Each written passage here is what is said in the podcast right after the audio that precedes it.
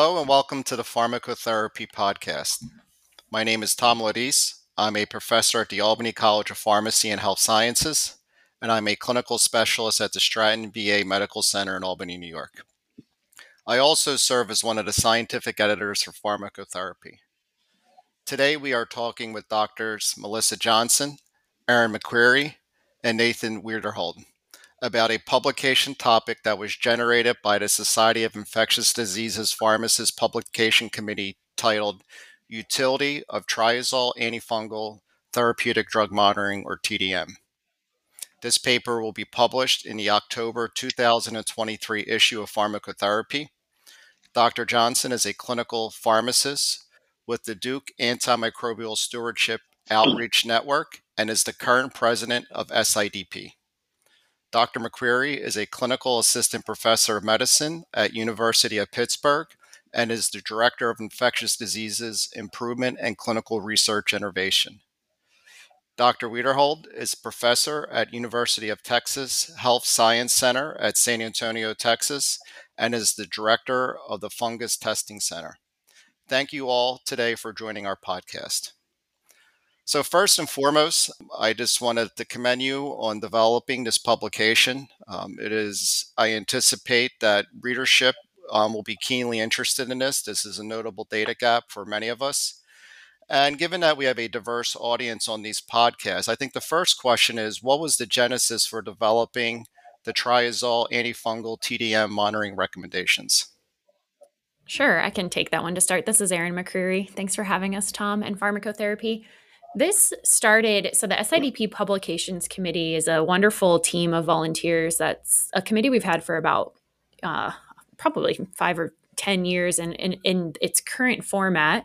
And one of the main charges of that committee is to develop, we developed a couple years ago what, what we called the insights from SIDP process, wherein we realized there was this need for these really deep dives into these very pharmacy centric aspects of medical care such as therapeutic drug monitoring of certain medication classes, optimal dosing strategies of certain medication classes, you know, a lot of things with antibiotic stewardship and advocacy and, and things like that. And so we have a pretty robust standardized operating procedure in partnership with pharmacotherapy. And pharmacotherapy has been really amazing partners on this journey to wherein the committee identifies topics of interest to clinicians. They then identify an expert panel of authors with expertise in this area and then let the authors kind of take it from there to write the paper over a year or sometimes two years which this one near and dear to our hearts took about two years from start to finish. Um, and so that's kind of the insights from sidp process and, and where this paper came from and it was of interest to a lot of clinicians. I can say personally and then I, i'd love to hear melissa and nathan's background from from their centers but i started my training at the university of wisconsin with Dave Andes, who's on the paper and a fungal expert. And so uh, he taught me everything I know about ID and and got me very interested in antifungals. But there was just a lot of work in optimizing these drugs and something that's always stood out to me. And we during my time at Wisconsin had just brought these tests in house. And one of my residency projects was looking at whether that was worth it, so to speak. And so this has always been on my radar. And then, of course, when I moved to UPMC, we do have Azole therapeutic drug monitoring in house so we get results fast and just seeing the difference that can make for clinicians and the impact there was why i personally was interested in this project yeah, so Erin, uh, in our DASON network and at Duke, we get a lot of questions about antifungal drug levels. And this is something we have been giving a lot of thought to that it might be a little bit easier if there was, you know, a published guide for folks. And we get a lot of questions about what should the levels be, how would we adjust dosing based on a level that's drawn, and saw the need for some, some more standardized recommendations. But meanwhile, um, CDC has been working on a few projects that really emphasize the need for this as well. And this is what is kind of exciting is that all this is coming together at the same time. There was a recent published paper in OFID led by Kaitlin Benedict and Dallas Smith and they looked at azole TDM from a database of over a thousand hospitals in the US and found only 50 of these actually had hospitals that had TDM data available for their analysis. And overall, in more than 2,600 patient hospitalizations that probably should have had azole TDM performed, only about 16% of these hospitalizations did. And then in a follow up paper, they share the results from an EIN survey that they did primarily of ID physicians who stated that they perform TDM uh, for these azoles a majority of the time, like 70 to 90% of the time for voriconazole, posaconazole, and itraconazole. So there is likely a huge gap in what's being done in certain medical centers or centers with ID physicians and in the community hospitals. And the even more concerning thing is that when the levels are being performed, for these particular drugs, a substantial portion of the levels are outside the therapeutic range. So, in the first CDC study I mentioned, about a quarter of the initial levels were subtherapeutic. And this is similar to what we see clinically and what I think Nathan has seen in his lab. And he's published on this as well. And I cite those data all the time. So, Nathan, what's your experience with this? So yeah, we do see a lot of variability with regard to azole drug levels. Uh, so historically, it's primarily been with uh, voriconazole, uh, itraconazole, and posaconazole. Now with voriconazole, um, you can have within the same patient, within a short period of time, a low level, one that's just right, and then one that becomes super therapeutic. Uh, and there's so many different things that it can affect voriconazole. Uh, sometimes when we get questions about you know, my patient's voriconazole level changed, but we didn't make any changes, I start asking the questions. Well, did the wind shift direction? Because it seems like anything can make a change to the voriconazole level. Uh, with itraconazole, it's a little different. We typically don't see a lot of high concentrations, but we definitely see subtherapeutic uh, concentrations, primarily due to its issues with bioavailability. Posaconazole in the past was also very problematic.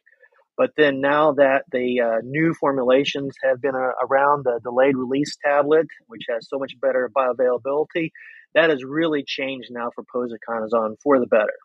All right, thank you. So before we get into your specific recommendations, the question always arises: Is the juice worth the squeeze? And and um, you know, I was on the vancomycin uh, consensus guidelines and, and more recently um, the extended infusion beta lactams. And the, the questions clinicians always ask is, you know, is the data sufficient for me to change my practice, to check these levels, um, to make interventions, um, particularly for those who do not have in house assays. So clearly, a lot of PK variability, um, a lot of good preclinical PK/PD data to support, you know, targets to maximize efficacy.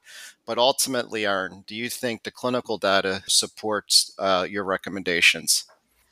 I do, and I well, first, I want to pause and remind all of our listeners that there is a 14,000 word supplement to our paper. So when you go to the, when you download this paper, it's like a nice little 3,000 word with a beautiful little table. Um, and that's the main paper, but there is a 14,000 word supplement for your, you know, night bedtime story if you're so inclined that goes into all of this literature in, in greater details. That's where you really get the answer to this question. But since Tom's going to cut me off at 20 minutes, I'll, I'll keep it short here. I think in general, TDM studies are extremely challenging. If you're going to run a prospective trial, God bless you. And if you're doing observational data, it's hopelessly confounded because, especially with this space, rare fungal infections from a treatment standpoint are are rare and so getting robust data on any kind of efficacy correlation is going to be challenging just because the events are so rare. And then when you look at observational data in this space, which is most of the data, if not all of it, how often the levels are being checked, whether they're in-house or send out, whether the patient's infected or it's prophylaxis or it's kind of empiric, it's it's all very, very, very challenging to tease out. So you could you could make the case if you wanted to be a contrarian that the clinical data aren't there, so why am I spending money on the levels? I guess my answer to that is we spend a lot of money in healthcare that we don't need to spend, and the time to try to save $100 or so is not with azoles, in my humble opinion, because you're either giving it for prophylaxis, so you have a serious indication to try to prevent something terrible from happening to the patient, or you're, you're you think you have just cause to treat an also terrible infection, and we know that there's enough patient variability that there we know with certain formulations of certain azoles, there's a strong chance your level is going to be zero. And so you at least want to prove that your patient is getting some kind of reasonable concentration for what are very, very serious infections. And so I think the totality of data and, of course, the clinical experience of, of all of us authors would lean heavily in favor of sending TDM, especially for voriconazole, itraconazole, and then if you're using the posaconazole suspension. Um, we'll get into this later, but as Nathan just pointed out, the new POSA DR tab for prophy, okay, maybe you don't need to. Um, but there's, you know, we started to manipulate those tablets by crushing them in clinical practice. I would send levels in that case because you're, you know, you're using it, you're using it off off label.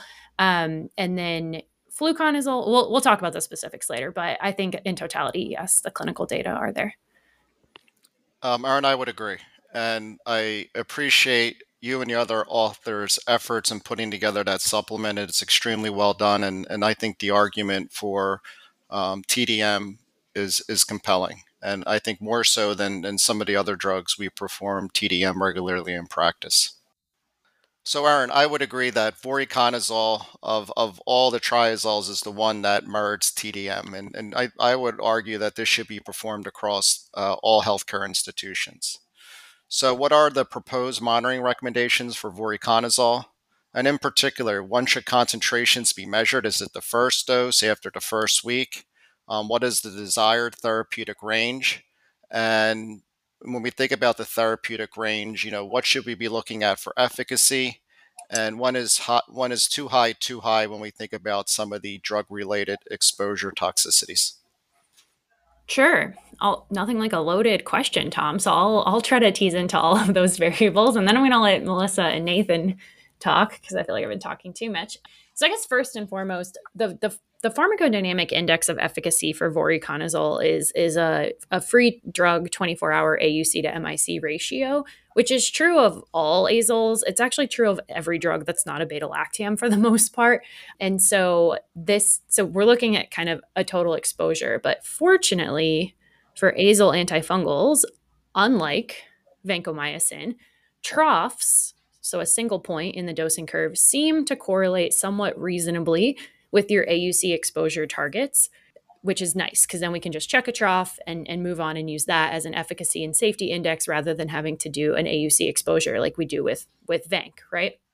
So when we're checking those trough values with VORI, we have both an efficacy and a safety threshold. Safety is kind of controversial, kind of not. Um, a lot of us were taught 5.5, and that's something that's been carried forward. When you dig into the data of where that comes from, there are several references showing that a f- greater than a 5 to 5.5 is where you get significantly more CNS toxicity.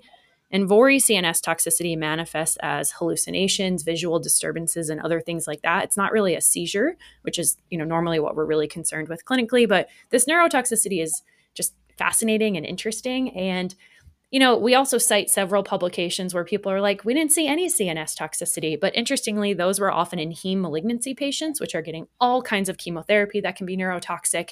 And perhaps there isn't an additive toxicity in those settings. But I think if you've seen one patient on voriconazole that you walk in the room and they tell you they're seeing spiders on the walls and flashing lights, that's enough to know that the CNS toxicity is a real thing that absolutely happens and is, is absolutely dose dependent.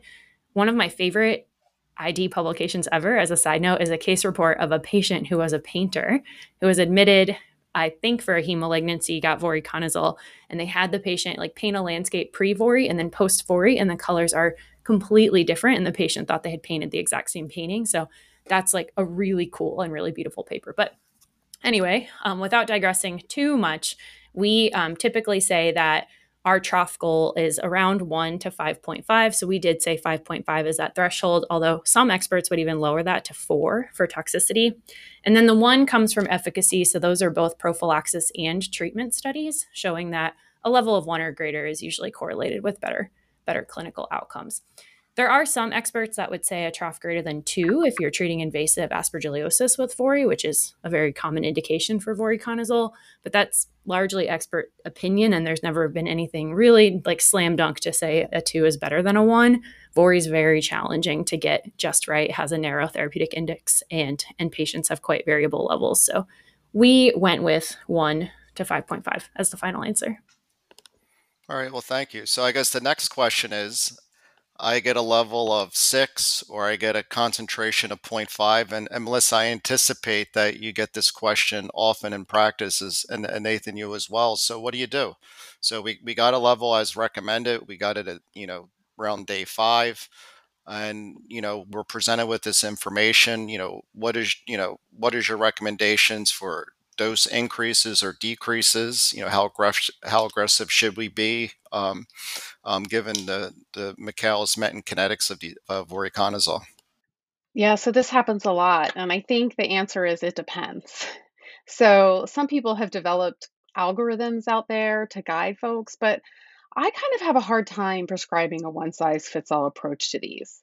In our clinical practice, we end up finding that we have quite a significant number of patients that are hypermetabolic, and we have to get really creative. And sometimes we have to dose them every six hours or every eight hours with our voriconazole to get an appropriate level. And so a lot really depends on the patient and what's going on there. So by just saying to increase or decrease the dose by a certain amount or a number of milligrams is just not going to work for everyone. So, what I try to do is review the patient's profile and look for any kind of interacting drugs or conditions that might be contributing factors, take that into account, and try to decide if we change the dose or we change the interval or we have to do both of these things. And the aggressiveness of my approach will depend on the availability of the rapid turnaround time for levels.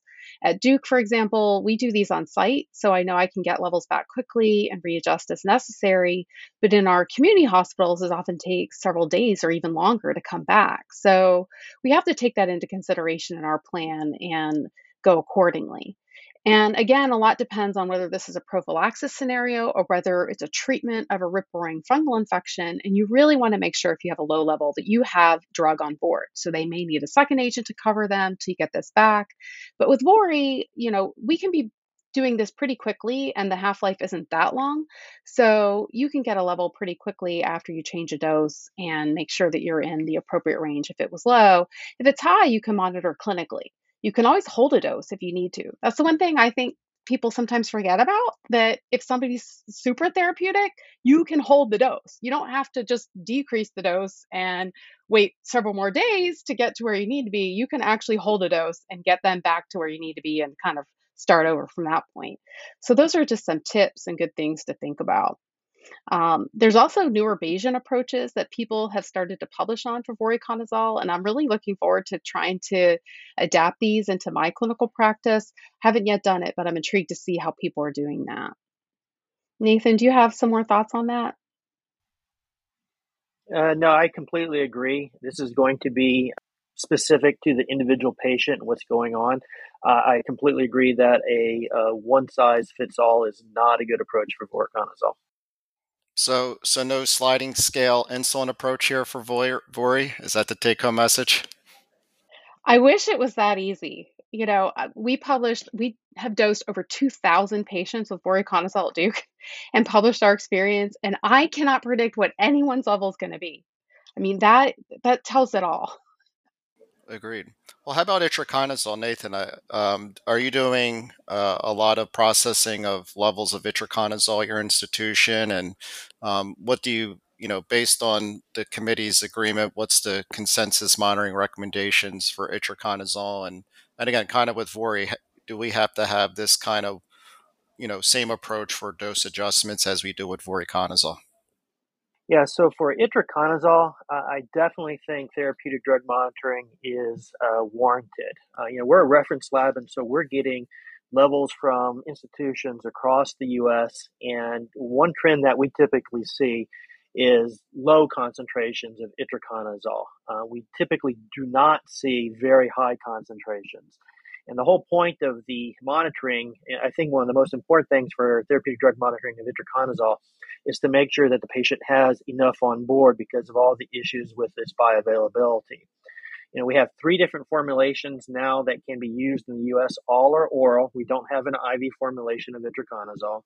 Uh, the original oral uh, capsules are horrible. They have very erratic bioavailability. That's improved upon by the oral solution, but then you run into all the gastrointestinal adverse effects of it, and patients basically will stop taking it. And then, of course, they become subtherapeutic. And then you have the uh, new uh, Suba itraconazole or supra bioavailable itraconazole. But I don't think there are a lot of institutions, at least in the US, are using that right now. So if you're trying to do an itraconazole therapeutic drug monitoring, what we typically recommend is you want a trough of about uh, 0.5 micrograms per mil. And in many of our patients, it sometimes is a struggle to even achieve that.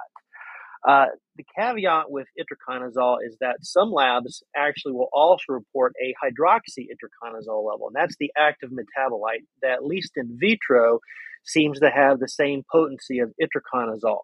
And so, some clinicians and some guidelines recommend taking the itraconazole level, the hydroxy itraconazole level, adding those together to get a bioactive component. But there's really not a lot of good data to support that. So, really, that 0.5 micrograms per mil, when you look at the literature closely, that's based on the itraconazole component only, uh, and the, they didn't really report a hydroxy itraconazole level. But just like voriconazole, there are several factors that can influence um, itraconazole levels. Uh, drug-drug interactions, whether, and this is probably the most important thing, whether the patient is taking it correctly based on the formulation. You have to remember some formulations you would take with food, others you take on an empty stomach, uh, and whether or not they're even able to tolerate it. If you do have to make a dosage adjustment, typically it's going to be to increase the dose or at least counsel the patient to take it correctly uh, and then measure it again. But with itraconazole having a longer half life, you're going to have to wait a little bit longer than you would typically for voriconazole to check the level to see uh, if they have at least reached that uh, 0.5 microgram per mil threshold. All right, thank you. And I would just chime in there that um, for treatment, we set a minimum of one for a level as well. So it's kind of more in line with the higher MICs that you'll see for molds. So just making a note of that as well. Yeah, and you know, some clinicians will say, you know, if you get one based on the itra plus the hydroxy, I'm a little worried of that just because we just don't have good data to support that recommendation. Posaconazole, Erin. So, is this another agent that we should be doing TDM for? And if so, what is the recommended therapeutic range? Does it vary um, from Vori and itraconazole? That's a good question. And I think this is a good one to point out where, uh, amongst our panel of authors, which I think are the most amazing fungal people in the world, it was such an awesome group to work with that we went back and forth on this even amongst ourselves, right? And I think that's important because often we read guidelines or these consensus reviews and go, okay, well, this is it. This is what I have to do. And medicine is just simply not like that, especially when you get into things like treatment of weird invasive mold infections. You can get five people and ask them, and you're going to get five different answers. So this is when we went back and forth. Should POSA be an absolutely always do TDM, or should it be a maybe? We landed in kind of this maybe realm, but that's largely because of what we've already said, and that the delayed release tablet has better PK than the solution that was formerly used, and the solution, which is where a lot of our early clinical data came from. And so, again, you have to be really careful when you read these TDM type data or when you're trying to relate an exposure to an outcome because the formulation really does matter for azoles. It's it's one of the most coolest drug product classes that are that are out there. So the original solution suspension is really bad. If you can get it off your formulary, I I suggest you do that. Um, we don't even have it orderable at UPMC anymore because you have to take it with like 15 grams of fat per dose. You have to take it three times a day. Patients that have invasive fungal infections are not looking to be like eating ice cream and pizza. They're often very sick or very cachectic and just not not getting there. And so it's really, really hard to get therapeutic on the suspension. And if you're on the suspension, you absolutely need to be checking concentrations. They will probably be zero. The advent of the delayed release tablet was a welcome advance in medicine and pa- patients have much more reliable exposures. So again, some centers if if you're giving the DR tabs for prophylaxis, they don't necessarily check levels although there is a pretty good association between a level of 0.5 and higher with prevention of IFI. And so, again, to me, this isn't the time to save money or cut corners. We have a lot of different ways we can sh- trim the fat in, in American healthcare and a lot of things we do that are probably not necessary. But this, to me, is not one of them. If you know you have some kind of exposure associated with a positive outcome, you're giving a drug for a specific purpose and you have a way to validate that you've achieved that goal it's one level. That's not the time to not send one test. I, I would i would feel better if it were my mom if i sent it and i confirmed that i had indeed achieved that prophylaxis goal. And so prophylaxis the target is really 0.5 if you dig into the literature that's what's supported. I was taught 0.7 in residency and i think a lot of people will say 0.7 that's somewhat of a myth that's been passed down. The data really are for 0.5 but we did end up recommending 0.5 to 0.7 for prophylaxis just because we know that historical practice has been such. And then for treatment, a 1 to a 1.5. And then most recently, the toxicity threshold has been set at about a 3 to a 3.75. These are really beautiful data out of UCLA uh, a couple years ago, where they where they associated a level greater than 3.75 with pseudo hyperaldosteronism, which is fascinating because I remember in residency being taught that posaconazole can cause hypokalemia. And that was just something I was supposed to memorize. And we were supplementing potassium on all of our cancer patients. And I was like, why you know and then now oh alas this this as your troughs go higher and higher your exposures get greater. We see more of that interplay with with human enzymes and and therefore can cause more toxicity which is really neat. I love having a good why behind it. So those are our levels for posa and then just to close the loop, because Nathan made a really excellent point with itraconazole that if you dose adjust or you initiate, we're really waiting seven to 14 days, which is a long time. Like if you're treating some crazy invasive mold, I can tell you right now, your attendings are not going to be pleased when you tell them not to check a level for 10 days. No one wants to wait that long to validate that they're doing the right thing, so to speak. But the half life of ITRA and isavuconazole, for that matter, are just so tremendously long that you have to wait to get to steady state. Posa and Vori, not so much. So posaconazole, voriconazole, especially if you give a loading dose. If you give a load, you can check a trough on day two, day three, if that makes people feel more comfortable. We usually say day five. Um, if day five is a Saturday, do it on day seven. Send it with Monday morning labs. You know, you can be you can be smart and clinical at the same time. Um, I'm all about batching labs if you need to. If you do bring these tests in house, it's it's wise to do them three days a week instead of five days a week. So sometimes we check on the day in which it falls that it's test day right you can be you can be a little practical uh, in this so that's a that's my summary yeah, I think, Erin, I would just further comment on that posaconazole issue. Uh, a lot of centers don't necessarily do it routinely on everyone, but we generally have done so at Duke. And I have been surprised sometimes the patients that have low levels, even on a DR tablet. And a lot of that probably comes from the patient population where we're using it more routinely for prophylaxis, that they're they either have diarrhea that's active or poor absorption states.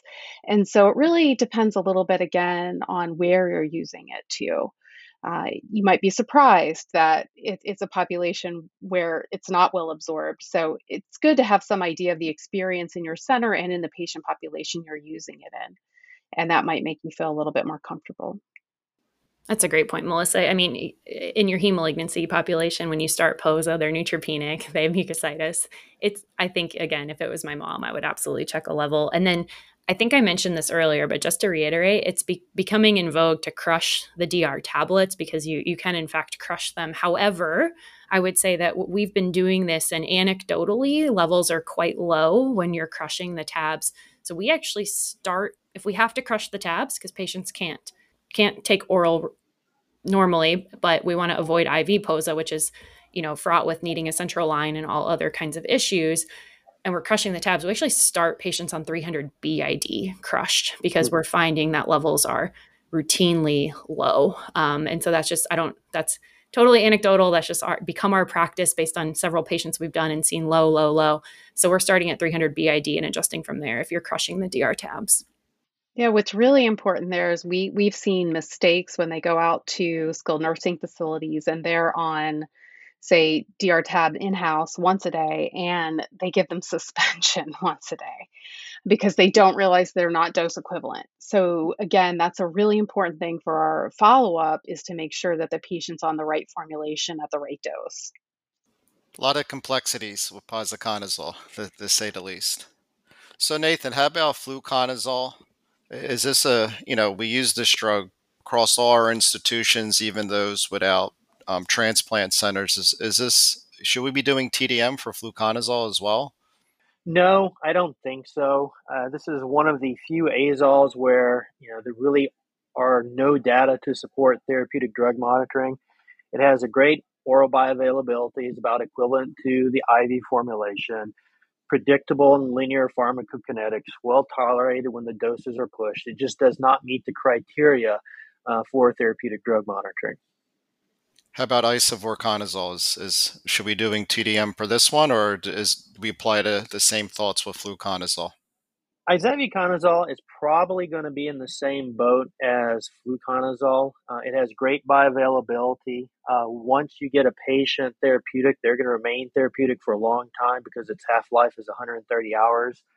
Uh, you know, in some of the clinical studies that have been published, um, the majority of patients have reached levels of one microgram per mil. That being said, there really is no data to support a concentration relationship with either toxicity or efficacy. And so, you know, based on that, there's probably not a very good need for isavuconazole therapeutic drug monitoring. Uh, that being said, of course, you're going to run into individual situations where you know you might want to check an isavuconazole level, uh, such as if there is major concerns for drug-drug interaction, since isavuconazole is metabolized by 3A4, and there are a lot of drugs that can inhibit that's meta- its metabolism. Same thing with regard to using it in feeding tubes. I know Erin has uh, been a part of a study uh, where they basically reported pretty good levels, though um, with uh, isavuconazole when they put it down feeding tubes. Uh, small number of patients though, and so there could be situations where it's warranted in critically ill patients, and then those, of course, at the extremes of uh, weight. Those that are you know cachectic versus those that are extremely obese. In those situations, you might consider it, but then again, we don't really have you know good data to say what that level needs to be. So I think there's more data to come with isavuconazole, but right now I'm leaning toward not really recommending it, at least routinely for therapeutic drug monitoring. All right, thank you. Mike, I think in the paper we spe- specified not routine for prophylaxis uh, as a target was not established, but that for treatment, some people might want to go ahead and try to target that because you might want them on the higher side. I agree with that. I think the other piece of it is that if you're on isavuconazole, you've either failed the other azoles or you have some kind of refractory resistant infection for the most part, or you have some kind of drug interaction, or you have you know something unique about you since it tends to be more of a last line azole at least at this point and so that would be more a reason to kind of nudge even if there's not necessarily this hard and fast clinical threshold that perhaps you just want to make sure the drug is getting into the patient since it's your end of the line azole all right thank you well excellent job again on this publication, you and your co authors. I mean, this is a welcome addition to the literature. I would encourage everybody to not only read the article, but to read the uh, material um, because it really provides a concise review of, of all the recommendations and support for the different therapeutic ranges and uh, approaches to dose adjustments. So before we conclude this podcast, I um, just want to see if you had any concluding remarks regarding the triazole antifungal TDM recommendations. Was there anything that we missed, perhaps future directions, but just want to provide you with an opportunity um, for some concluding remarks. I will say that we are really grateful to the MSG ERC for endorsing the guideline, and that really demonstrates the partnership that we as pharmacists had with our physicians in developing these guidelines. And uh, it's nice that we have their support in this as well. And what's interesting is in coming out with this, we actually talked about maybe there's some value in us creating a toolkit to help guide people in terms of the dosing. And the tables in this manuscript are really meant to help serve as a quick resource. So I would definitely refer folks to the tables both in the supplement as well as the main paper. And hopefully that'll help folks. And I think that future directions will be, you know, we do pharmacist based dosing for vancomycin and glycosides. Why don't we do it for antifungals? You know, there are some hospitals that actually have pharmacist based protocols for this. So I would recommend that folks really take a look at what they're doing with their levels and see if you want to develop a protocol for your institution. I would tack onto that and say I think it's worth a having a protocol. You can copy and paste our tables if you trust us and just use those as a starting place. That's why we wrote this paper to help people with that. I think if you're a high volume center, you're a major transplant center for either cell transplantation or solid organ transplant, it's worth bringing this in house if you don't have it already. We found at Wisconsin it probably saves lives because if you think about it, if it's taking you a week to get an azole level back and it's taking you two weeks to get therapeutic on certain azoles, it, it, it makes a huge difference. And so it's worth having that conversation if you don't have access already. And then my last little thing so we still use voriconazole for prophylaxis, at least in lung transplantation. And we have you know half our attendings are all about checking levels for prophylaxis half say it's prophylaxis, I'm probably fine. I think we've made the point that voriconazole is so variable and you're prophylaxing for a very good reason. These patients are very high risk, so you should confirm that you have some kind of exposure there. So I'm a big fan of VORI levels, even if the indication is prophylaxis, particularly in lung transplant patients. Nathan, any last thoughts from the lab? Uh, you, you, know, not really from the lab, uh, but just kind of want to reiterate something you said at the beginning, Melissa. Um, you know, there's been some really good work coming out of uh, the CDC recently, uh, and some of the articles they've written about the uh, use of uh, antifungal therapeutic drug monitoring. You know, really good work, and it kind of shows a partnership not only of pharmacists with MSG ERC, but also with the CDC. in really trying to promote uh, these types of tests, which can be beneficial used correctly. Well, you're not going to say it, but I will. Um, kind of your lab being in existence is one thing that kind of always kept in my back pocket here. There's varying um, you know, proficiency of laboratories in their drug concentration monitoring and the services that they provide. And Fungus Testing Lab is great. And it's great to have that as a resource. So if there's a hospital looking for a place to send their levels and they don't have something set up or what they have set up leads to too much of a lag time, I would personally recommend that they consider Fungus Testing Lab. Thank you very much. Appreciate that. All right. I would like to thank all our panelists again for their time and coming forth with this publication. I appreciate everybody listening in, and this will conclude our podcast for today. Thank you.